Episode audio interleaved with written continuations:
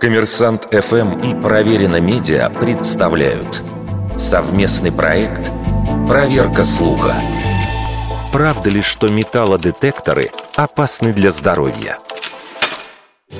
Возможный вред металлодетекторов волнует многих – родителей, беременных, кормящих матерей и тех, кто регулярно пользуется общественным транспортом.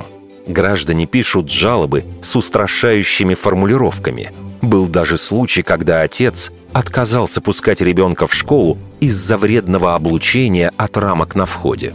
Большинство современных металлодетекторов работают по принципу «прием-передача». В приборе находятся две индукционные катушки. Если между ними поместить металлический предмет, изменится длина отраженного импульса, и оператор получит сигнал. Излучение в таких приборах чаще всего электромагнитное – и множество других приборов его генерируют, от микроволновок и телевизоров до компьютеров и смартфонов. Еще в середине 90-х годов ВОЗ начала серьезное изучение влияния таких полей на организм человека.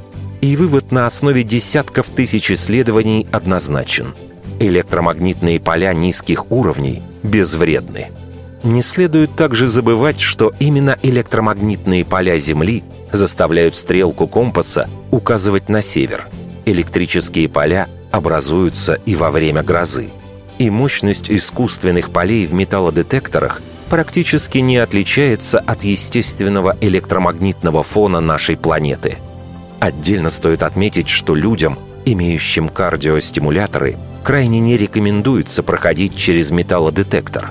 Стимуляторы очень чувствительны к любым полям и могут дать сбой – но, как правило, все пациенты с вживленными стимуляторами знают об этом ограничении.